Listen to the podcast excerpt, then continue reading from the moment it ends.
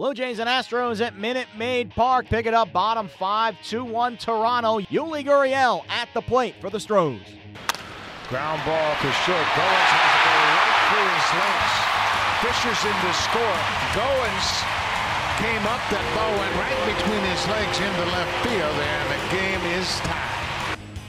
The 2 0 pitch is whacked to right field. That's hit deep. Back goes Reddick looking up at the wall, and it's gone. Nori Aoki, welcome to the Blue Jays. Hits this ball deep to center field. Marisnick is back over his head off the wall. In to score is Martin. Right behind him, Donaldson. A two-run double for Justin Smoak. And it's 6-3 Blue Jays here in the seventh. Two down, two on. Alex Bregman, the rookie, up 0 for 3, and he's drawn a walk. Pitch to the right-handed hitter. Line drive up the gap in the left center field. That's going to split the outfield and go all the way to the wall. One run scores. Around third, Beltran. He's heading home. Here's the throw to the plate. He slides. There's no play. He scores. This game is tied 6-6 here in the bottom of the ninth.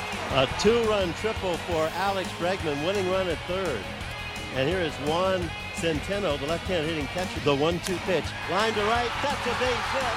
And Houston wins it 7-6 with a walk-off base hit by Centeno. The Astros complete a miraculous comeback, scoring four in the ninth to stun the Blue Jays 7 6. Every hitter in Houston's lineup had at least one hit, including Jose Altuve, who had three of them, raising his league leading average to 364. The Blue Jays return home Tuesday to host the Yankees.